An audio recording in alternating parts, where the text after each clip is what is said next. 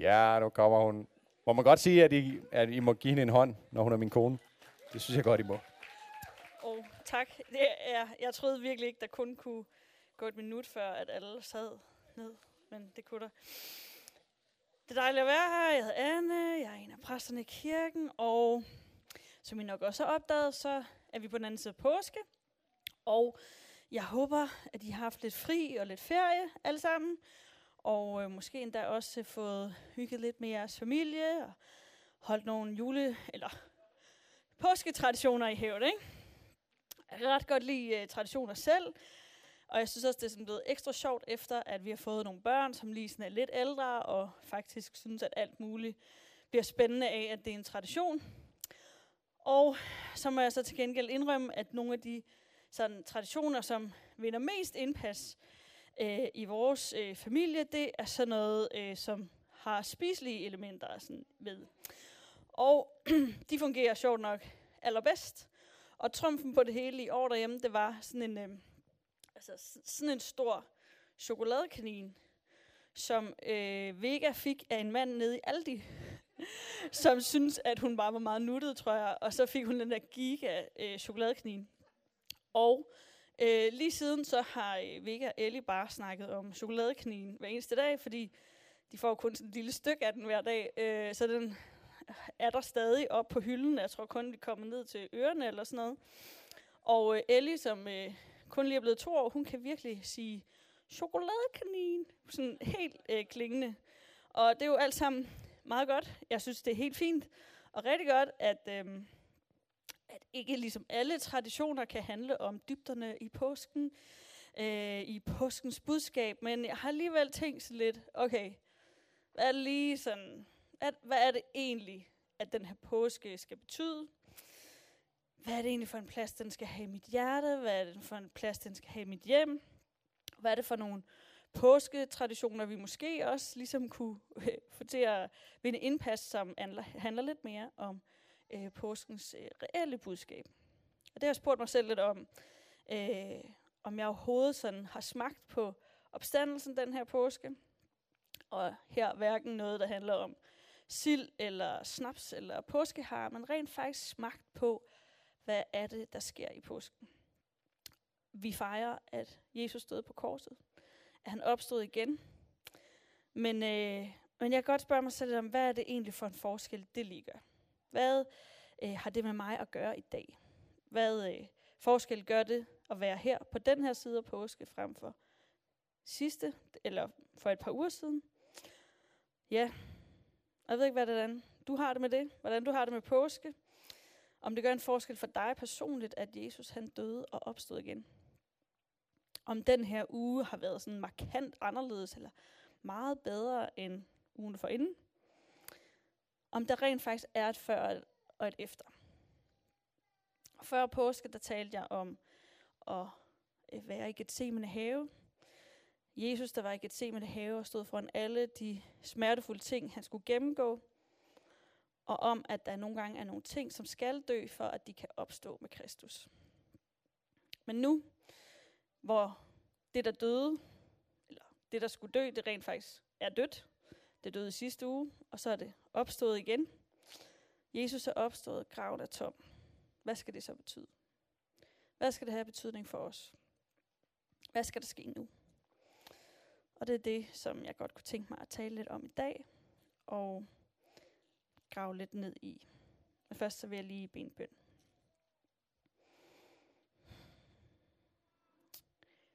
Jesus, tak fordi, at du er her. Fordi du er opstået. Fordi du er den, der har overvundet døden. Jeg beder om, at du må komme nu og vise os, hvordan det er, at det kan blive til liv for os i dag. Hvordan det kan gøre hele forskellen for os i dag. Jeg beder om, at du må komme med din fred, at du må åbne vores hjerter. Amen. Og den tekst, som jeg vil dykke ned i lidt senere i dag, den beskriver faktisk tiden lige efter påske. Altså lige efter den første påske, i hvert fald den af slagsen, hvor Jesus døde på korset, og hvor han opstod igen. Og det er en tid, hvor Jesu efterfølgere, de er sådan ret godt forvirret.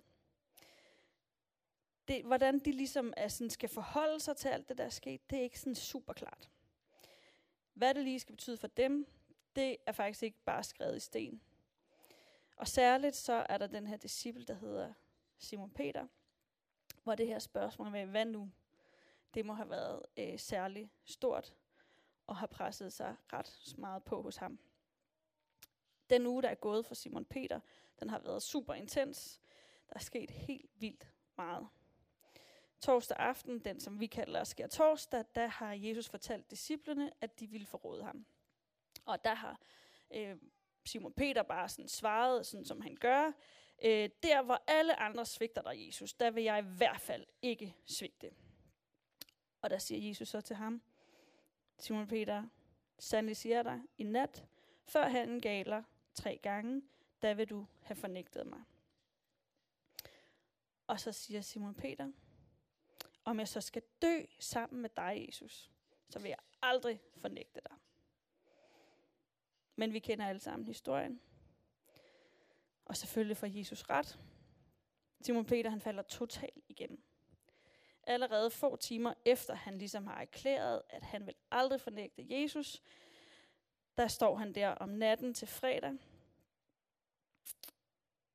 ved siden af tempelvagterne. Dem, som faktisk har arresteret Jesus, der står han ved siden af dem, der holder Jesus fanget, og varmer sig på et bål af trækul, og lige der nægter han pure at kende Jesus. Han nægter det 3 gange. Altså ikke bare 1 gang, hvor han måske kunne have snedet sig væk igen eller noget, men også 2 gange, eller 2. gang, hvor han konfronteres, om han nu skulle være en af dem, som Jesus kender. Bare en af hans disciple. Ikke noget med at være den ene disciple, som aldrig vil svigte. Nej, bare at være en af disciplene. Det nægter han at være. Og heller ikke 3. gang. Han nægter fuldstændig at kende Jesus. 3 gange fornægter han Jesus. 3 gange. Og så galer hanen. Og så følger en meget, meget lang fredag. En rædselslagen dag, hvor Jesus, Simon Peters lærer og mester, som han har fulgt i 3 år, gennem alt, den Jesus, han bliver hængt på et kors.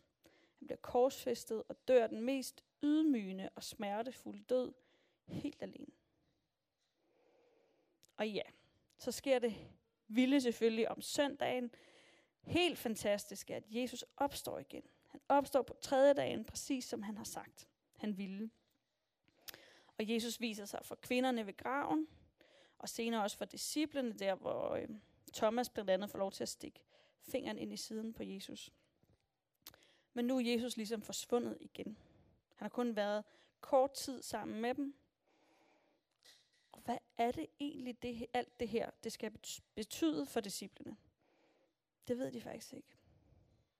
Og Simon Peter, han har set Jesus igen. Men faktum er, at de ting, som ligesom lå før påsken, de ligesom ikke er bare gået væk. Simon Peter formåede jo faktisk overhovedet ikke, tværtimod, at gå i døden sammen med Jesus, som han havde sagt, han ville. Tværtimod, så har han fornægtet Jesus på det allermest afgørende tidspunkt. Der har han svigtet. Og ja, Jesus er opstået i mellemtiden. Men for disciplene, og særligt for Simon Peter, der er de alle sammen stadig forrædere. Og hvad skal de egentlig lige gøre af sig selv, er det store spørgsmål. De har fulgt direkte i fodsporene på Jesus i 3 år. Lige siden han kaldte dem, så er de bare gået, hvor han har sagt, de skulle gå hen. De har efterladt deres jobs, deres familie, deres hjem for at følge ham. Så hvad så nu? Hvad skal de ligesom tage sig til? Jesus er ikke fysisk til stede. De kan ligesom ikke bare gå bag ham og spørge ham, hvad det er, de skal gøre. Og deres status som disciple eller efterfølgere af Jesus, den har altså lidt alvorligt i den her påske. De er alle sammen svigtet. De er alle sammen forrådt Jesus. Og de har ikke bare sådan lige været gode ægte efterfølgere af ham. Så hvad skal de gøre sig selv? Og så er det her i historien, at Peter foreslår, skal vi ikke bare tage ud og fiske? Og det kan godt virke lidt random, når man læser det, men måske giver det egentlig meget god mening. Det har været velkendt for dem, det var ligesom det job, de kendte, det har været sådan lidt rutinefyldt. De ved, hvad de skal gøre. Og det er ikke ligesom det samme vakuum, det er for dem at være disciple. Det discipleskab, der er blevet efterladt på dem, det er ikke sådan, så svært at finde ud af i forhold til at fiske. Så det her med at fiske, det er egentlig en god distraktion. De kan slå hjernen fra, og de kan tænke lidt på noget andet end det her major, der er sket den sidste uge. Det har måske været datidens Netflix, eller sådan noget med at scrolle rundt på nettet og kigge på lifehacks eller sådan noget. Jamen, vi kan kun gætte. Men det er der, vi møder dem nu. Det er der, vi skal læse fra, hvor de har været ude og fiske hele natten, uden at fange noget. Og så er der en mand inden fra bredden, som siger til dem, hey, prøv at smide nettet ud på den anden side af båden. Og så bliver nettet fuldstændig fyldt med fisk. De kan faktisk næsten ikke trække det ind i båden, men nettet holder faktisk, det burde det ikke gøre. Og så er det en af de andre disciple, der hedder Johannes, som siger, det er Jesus, der er inde på bredden. Og i det samme øjeblik, så nærmest flyver Simon Peter ud af båden. Han har åbenbart noget uforløst, som skal forløses, og simpelthen kaster sig ind på bredden, ind til hvor Jesus er, og han har simpelthen lavet bål til dem, lavet morgenmad til dem over bål, og er ved at stege nogle fisk og har noget brød, og inviterer dem til at komme og spise morgenmad med sig. Og så er det, vi skal læse fra Johannes 21, vers 15. Da de havde spist, siger Jesus til Simon Peter, Simon Johannes søn, elsker du mig mere end de andre? Han svarede, ja herre, du ved, jeg har dig kær. Jesus sagde til ham, vogt mine lam.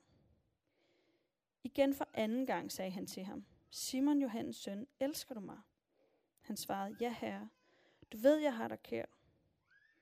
Jesus sagde til ham, vær hyrde for mine får. Jesus sagde til ham for tredje gang, Simon Johannes søn, har du mig kær? Peter blev bedrøvet, fordi han tredje gang spurgte ham, har du mig kær? Og han svarede, herre, du ved alt. Du ved, at jeg har dig kær. Jesus sagde til ham, vogt mine får. Sandelig, sandelig, siger jeg dig. Da du var ung, bandt du dig selv op om dig og gik, hvorhen du ville. Men når du bliver gammel, skal du strække dine arme ud, og en anden skal binde dig op om dig og føre dig hen, hvor du ikke vil. Med de ord betegnede han den død, Peter senere skulle herliggøre Gud med. Og da han havde sagt det, sagde han til ham, følg mig.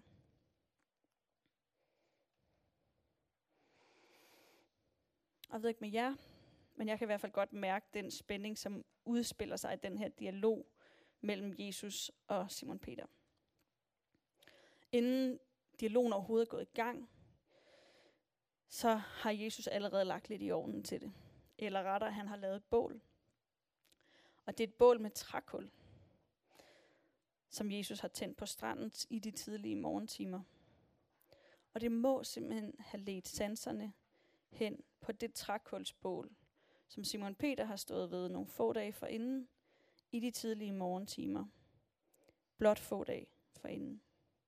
Til det bål, præcis som Jesus havde forudset, hvor han ville fornægte Jesus 3 gange. Det er som om, at Jesus tager Simon Peter i hånden og drager ham hen til det sted, som er allermest smertefuld. Til det sted, hvor han fejlede allerstørst. I hele sit discipleskab. I hele sit liv. Ved det bål, ved de trækul. Han bliver mindet om det, ved at Jesus også spørger 3 gange. Elsker du mig? 3 gange fornægtede Simon Peter Jesus. 3 gange spørger Jesus nu, elsker du mig? Og noget af det finurlige er her, at i originalteksten, der kan man læse, at Jesus spørger Simon Peter med det græske ord for elske, som hedder agape. Agape-kærlighed, det er sådan en slags guddommelig kærlighed. En medmenneskelig kærlighed, som er dyb selvopoffrende. En dyb, dyb kærlighed. Elsker du mig med den agape-kærlighed, Simon Peter spørger Jesus. hvor til Simon svarer, ja herre, du ved, jeg har dig kær. Men Simon Peter svarer ikke med, ja, jeg elsker dig med agape kærligheden. Nej, han har en mindre form for kærlighed. Det er filia kærligheden. Det ord for, som er oversat til dansk med, jeg har dig kær. Han ved godt, han ikke rummer nogen mega dyb, guddommelig, medmenneskelig kærlighed til Jesus. Han svigtede totalt skærtorsdag. Og det var meget tydeligt. Og det samme svarer han også anden gang, Jesus spørger ham. Men tredje gang, hvor Jesus spørger, der spørger Jesus, om har du mig så kær? Altså med filia-kærligheden. Som om han ligesom påpeger, elsker du mig med filia-kærligheden? Og her der svarer Simon bedrøvet, ja, herre, du ved alt. Du ved, jeg har dig kær. Og han er bedrøvet. Og det er som om, at Simon Peter på en eller anden måde fatter, hvor det er, Jesus gerne vil hen. At Jesus vil have, at Simon Peter til at blotte sit hjerte, blotte den dårlige samvittighed, blotte det faktum, at han fornægtede ham 3 gange, at han svigtede ham, at hans kærlighed til Jesus, den slap op. Og umiddelbart så synes jeg, har altid syntes, når jeg læste det her, det kunne virke hårdt og tarveligt af Jesus, ligesom at skulle træde i Simon Peters fejltagelser. Det virker sådan meget udstillende. Men i virkeligheden er det, der sker, det er, at Jesus giver Simon Peter mulighed for at blive genoprettet. Det er ikke for at shame ham, men det er for at forløse ham. I stedet for at tabuisere, som vi danskere er rigtig gode til, hvad der foregik af smertefulde ting i sidste uge, så træder Jesus lige ind i det og kalder det. Men han siger også samtidig, du er stadig min. Du er min disciple. Du får stadigvæk det mest betroede job, jeg overhovedet kan give dig. Du og jeg er ok, Simon Peter. Du er tilgivet. Jesus inviterer Simon Peter ind i det mest smertefulde nederlag, så netop det kan blive helet. Fordi det ikke skal være det, som skal være det, der definerer Peter. Det er ikke anklagerne, hverken hans egne eller andres, men hvad Jesus siger om ham. Det er det, der skal definere ham. Jesus efterlader netop ikke Simon Peter med at rode rundt i sin egen fiasko, og selv lader ham finde ud af, hvad det skal betyde. Men i stedet for, så lyser han sin kærlighed ind over det, fordi det er det, som skal kendetegne Simon Peter. At Jesus har tilgivet ham, at han vil genoprette ham, at han ikke skal være defineret af hverken sin fiasko eller sin forrådelse.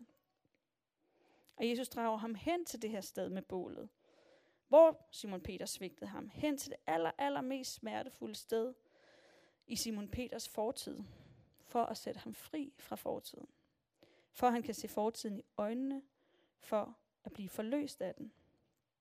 Fordi det er sådan, det er. Vi må dele med vores fortid, før vi kan gå videre med Jesus. Sådan er det. Men vi kan dele med vores fortid sammen med Jesus. Og egentlig så har Simon Peter slet ikke fortjent det. Det har vi heller ikke. Faktisk overhovedet ikke. Men det er sådan, nåden og kærligheden fungerer. Jeg ved ikke, hvordan I opfatter det. Men det her, det er simpelthen at sidde allerførste parket til Jesu nåde og kærlighed i fuld action. Og det er endda en nåde og en kærlighed, som gælder for os i dag.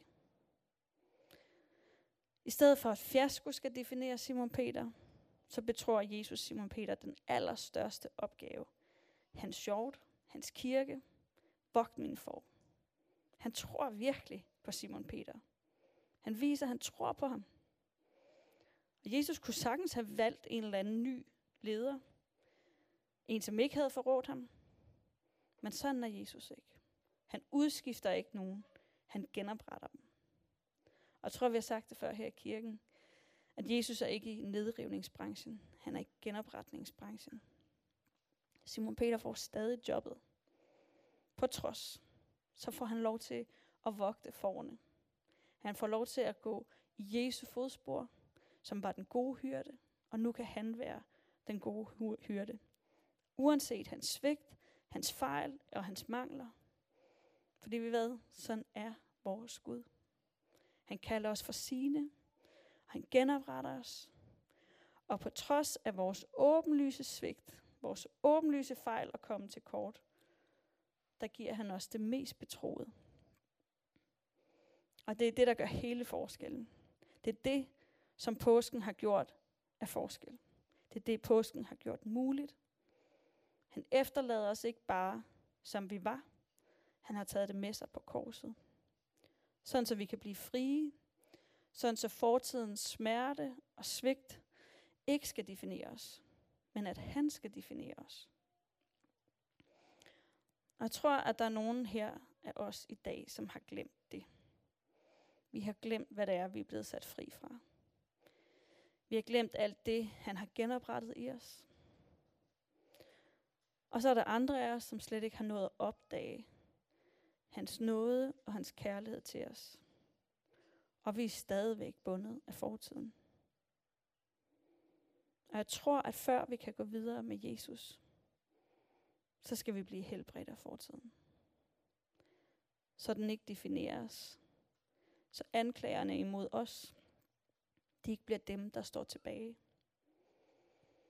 Og nogle af os, der er kommet ind ad døren i dag, har været simpelthen tynget af anklager alt for længe. Tynget af fortidens smerte. Vi føler jer uværdige og uelskede. Og til os vil jeg bare sige, der er intet, der er for stort til Guds nåde. Jesus ønsker at genoprette dig. Og Jesus, han ser til hjertet. Nej, Simon Peters kærlighed til Jesus, den var ikke den samme som Jesus' kærlighed til ham. Men ikke desto mindre, så erklærer Jesus Simon Peter for værdig. Han får den mest betroede opgave, at videreføre Jesu opgave.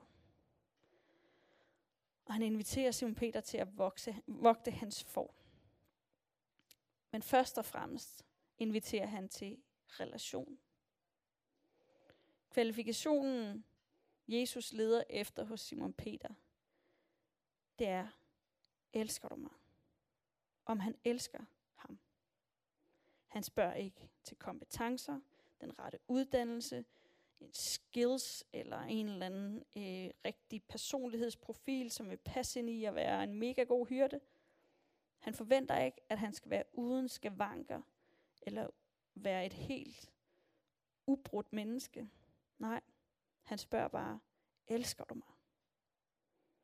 Og Peter svarer, ja. Og Jesus' respons er, så vogt mine får. Og faktisk senere så gentager han det her løfte om, jeg vil bygge min kirke på dig. Peter, han bliver den øverste leder af den første kirke. Sådan en ok betroet rolle, synes jeg egentlig. Det er fordi han svarer, ja, jeg elsker dig. Og det er helt tydeligt, hele Bibelen igennem, at Gud, han ønsker vores kærlighed. Han ønsker vores hengivenhed. Det første bud, det er, du skal elske Gud af hele dit hjerte. Og sjæl og sind og styrke. Men hjertet kommer først. Vores kærlighed og hengivenhed betyder langt mere, end hvad vi kunne finde på at gøre for Gud. Gud ønsker en dyb og hengiven relation til os. Uden kærlighed, så er den relation, eller uden kærlighed, uden relation, så bliver det bare til religiøsitet. Legalisme, hvor vi ligesom forsøger at gøre os fortjent til Guds kærlighed. Hvor vi enten hænger fast i bare at være dybt fordømt, eller rimelig okay god. Men det er løgn. En løgn, som har fuldstændig misset nåden. Fuldstændig misset, at Gud er kærlighed. Og Jesus inviterer os til at gå ind i smerten sammen med ham. Ind i vores mis. Ind i vores synd. Ind i der, hvor vi har svigtet, eller hvor andre har svigtet os. Der, hvor vi føler os allermest uværdige. Der, hvor vi føler os allermest uelskelige. Fordi han gerne vil rydde op sammen med os. Fordi han gerne vil se øjnene sammen med ham. Sådan så vi kan erfare nåden. og sådan så den kan blive meget større i vores liv. Fordi det er derved, at vi erfarer kærligheden og nåden, han har til os. Så selvom vi har fejlet, selvom vi er forræderiske, selvom vi kommer til kort hele tiden, så siger Jesus noget helt andet om os.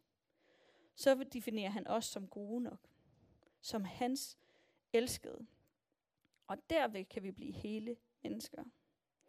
Og det er på en måde ret paradoksalt, at han inviterer os lige lukt derhen, hvor vi oplever os allermest uværdige, for at vise os vores værd. Men pointen er, at det er sammen med ham. Hans stemme skal overdøve og udslette de anklager, som vi hører andre sige om os, som vi hører selv sige om os. Fordi det er der, han kan genoprette os. Sådan så vi bliver fuldstændig defineret af hans kærlighed og hans nåde til os. Han gør det aldrig for at udskamme os, eller for at udskifte os, men for at genoprette os. Fordi det er der, når det sker, når vi ved, hvad det er, vi er sat fri fra, og han får lov til at vise os vores værd, hvad han er opstået for, hvad han har købt os fri fra, så forstår vi dybderne af hans kærlighed til os.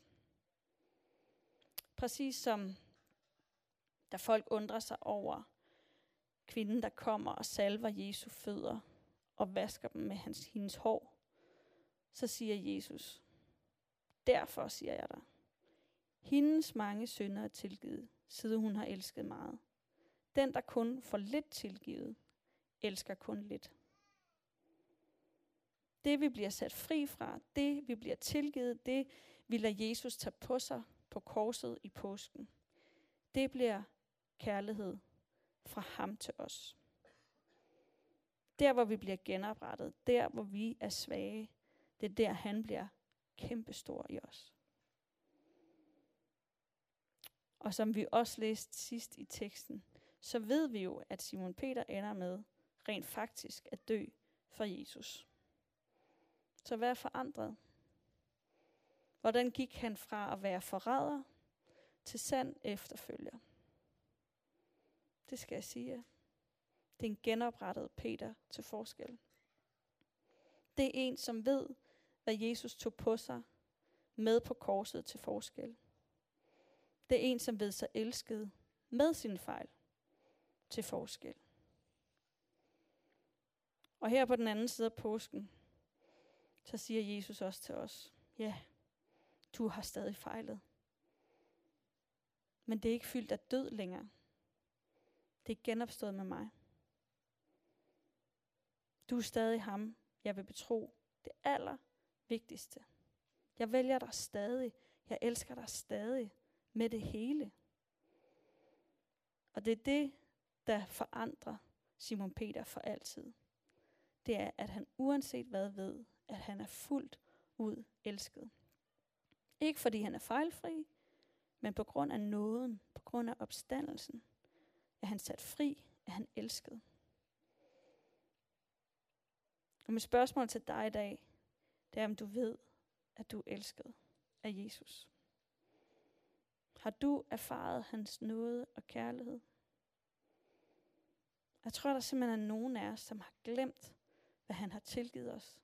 Hvad han har sat os fri fra. Hvor vi vil være uden ham. Hvordan vores selvbillede vil være uden ham. Og vi har simpelthen glemt vores første kærlighed. Vores relation til Jesus er blevet sådan lidt mere statisk. Det kan være, at vi tænker lidt mere for meget på at gøre en masse ting for ham. Måske er det bare blevet lidt mere trivielt. Min tro på ham og også noget med at være i kirke, det er bare sådan noget, der er der. Måske skulle du tænke lidt over, om du har elsket ham mere tidligere. Jeg tror virkelig, at Jesus kalder på nogen af os her ind i en fornyet relation med ham. Med mere hengivenhed. Hvor du bliver blødhjertet for ham, foran ham igen. Og kærligheden til ham kan få lov til at gå dybere end før. Du kan kende ham mere og elske ham mere. Og hvis det rører noget af dig, så vil jeg rigtig gerne bede med dig senere. Og så tror jeg, der er andre her, som virkelig har brug for at blive sat fri. Før vi kan gå videre med Jesus, så må vi først blive helbredt af ham. Og jeg tror, at Jesus sådan i overført forstand, han kalder dig hen til bålet med trækul. Han minder dig om noget, som er brudt i dig. Noget, som binder dig. Og det kan være, at det er noget, der er blevet gjort mod dig, som du ikke har kunnet slippe. Det kan være, at det er noget, du har gjort, eller en chance, du har forspildt.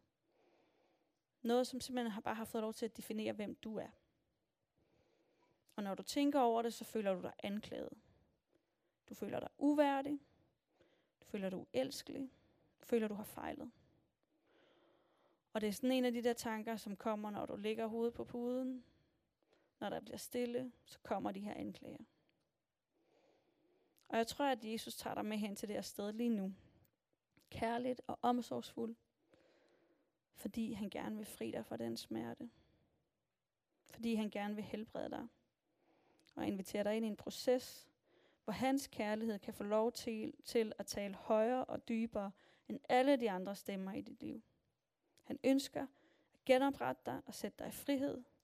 Og lære dig helt nye dybder af hans nåde og kærlighed at kende. Og prøv at høre, jeg ved udmærket godt, at det er totalt smertefuldt at gå derhen. Det er ikke behageligt. Langt fra. Og jeg har selv oplevet, hvordan det her med at komme i kirke, typisk under lovsang, eller hvis Guds nærvær har været der, lige præcis der, så dukker der nogle ting op fra fortiden, som har haft grebet om mig. Og det er dybt ubehageligt. Og det har ofte fået mig til at snige mig ud eller stikke af. Fordi bare gerne har ville undgå det her smertefulde. Det kan ofte få os til at prøve at undvige Guds nærvær. Kender det alt for godt. Men jeg ved også bare, efterhånden har jeg lært af erfaring, at det ikke er godt at stikke af. Uanset hvor ubehageligt det måtte være, så er det faktisk lige præcis der, at opstandelseskraften kan få lov til at gøre noget, som fuldstændig bare kun har afledt død i mig. Det kan blive til liv. Det er lige præcis det, det betyder, når jeg har lyst til at stikke halen mellem benene, når jeg har lyst til at undgå smerten, så er det lige præcis, fordi Gud har lyst til at gøre noget i mig. Han tæller bål med trækul for, at jeg skal komme hen i hans nærvær sammen med ham og kigge på alt det, der gør ondt. Og oplevede det igen og igen, hvordan det lige præcis har gjort, at jeg er blevet sat fri. At en proces er blevet sat i gang, hvor jeg kan opleve dyb frihed. Opleve liv. Liv i overflod. Og Jesus ønsker at hele dig. Han kender allerede hele dig. Meget bedre, end du kender dig selv. Der er ikke noget, han ikke allerede kender og ser og ved om dig. Men det er alt sammen dækket af hans nåde og hans kærlighed. Men han minder dig om noget i fortiden, som han gerne vil sætte dig fri fra, sådan så at du kan gå videre med ham. Og hold det sådan, så vil jeg rigtig gerne bede sammen med dig. Faktisk kunne jeg rigtig godt tænke mig, at vi bare nu rejser os op alle sammen. Inden vi skal have nadver, så kunne jeg bare godt tænke mig, at vi bad for to ting.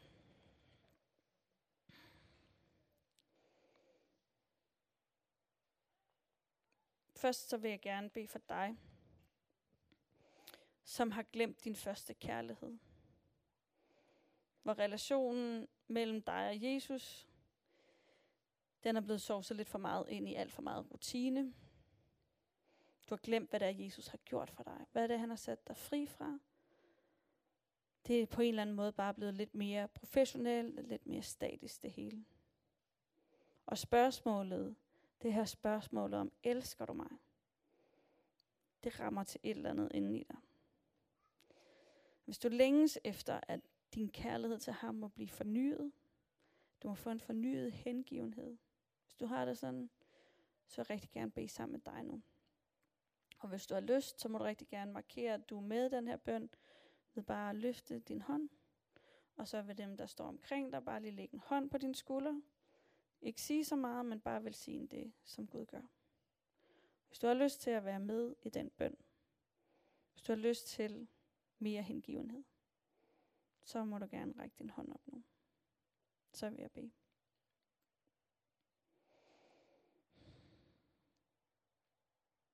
Jesus, jeg beder om, at du må komme her og se til os, som har glemt vores kærlighed til dig.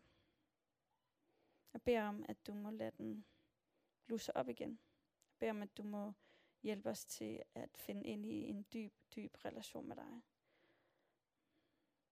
Og os, der længes efter at kende dig mere, og kende din kærlighed og din nåde mere. Jeg beder om, at du må lade dig gøre dig kendt for os. Jeg beder om, at du må lade vores tanker, vores hjerte blive mindet om alt det, som du har gjort for os. Alt det, som du har genoprettet i os. Alt det, som du har sat os fri fra. Og at det må gøre, at vi må elske dig mere.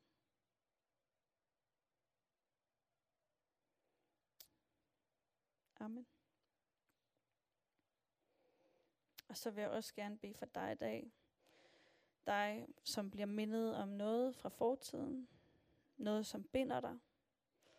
Det behøver ikke være noget, du selv har gjort. Det kan også være, det er noget, andre har gjort imod dig. Men i hvert fald noget, som du føler dig anklaget af. Noget, som bliver ved med at lyde ind over dig. Noget, som har fået simpelthen lov til at definere dig. Og det er ikke Gud, der definerer det her. Det er de her anklager. Det holder dig fast. Og jeg tror simpelthen, at der er sådan en ånd i dag af frihed.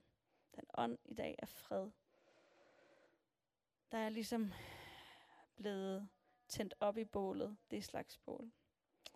Og jeg vil bare så gerne bede for dem af jer, der har lyst til at lægge det her over til Gud.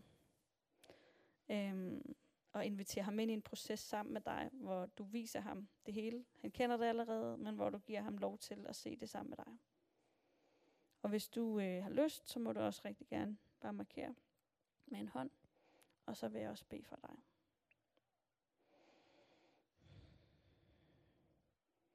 Jesus, tak fordi, at der intet af det, der er brudt i os, som du ikke allerede har helet med din kærlighed og din nåde. Jeg beder om, at du i dag må gøre det fuldstændig åbenbart for os. At du har set os. Du har set det hele. Og at de anklager, der hænger hen over os, dem har du taget på dig. For at vi kan være i frihed. Jeg beder om, at dem, der har deres hånd oppe nu, at de oplever, hvordan at du drager dem ind i en proces med dig. Ind i smerten, ind hvor det gør ondt. Fordi det er der, du vil ønske at helbrede dem. Fordi det er der, du vil genoprette dem. Og fordi det er lige præcis der, at du kan få lov til at definere, hvem de er. Med din kærlighed, og den uværdighed, som tynger dem nu, må blive forvandlet til fuld værdighed. Fuld ud accept. Og du betror masser af ting. Efterfølgende, far, jeg beder om, at vi må opleve, hvordan at relation med dig overgår alle andre. At dit ord om os må overgå alle andre stemmers. Jeg beder om, at din frihed må følge os, når vi går herfra i dag. Din fred og dit liv. Og det, der kun avlede død før, må opstå med dig og blive til liv i overflod. Amen.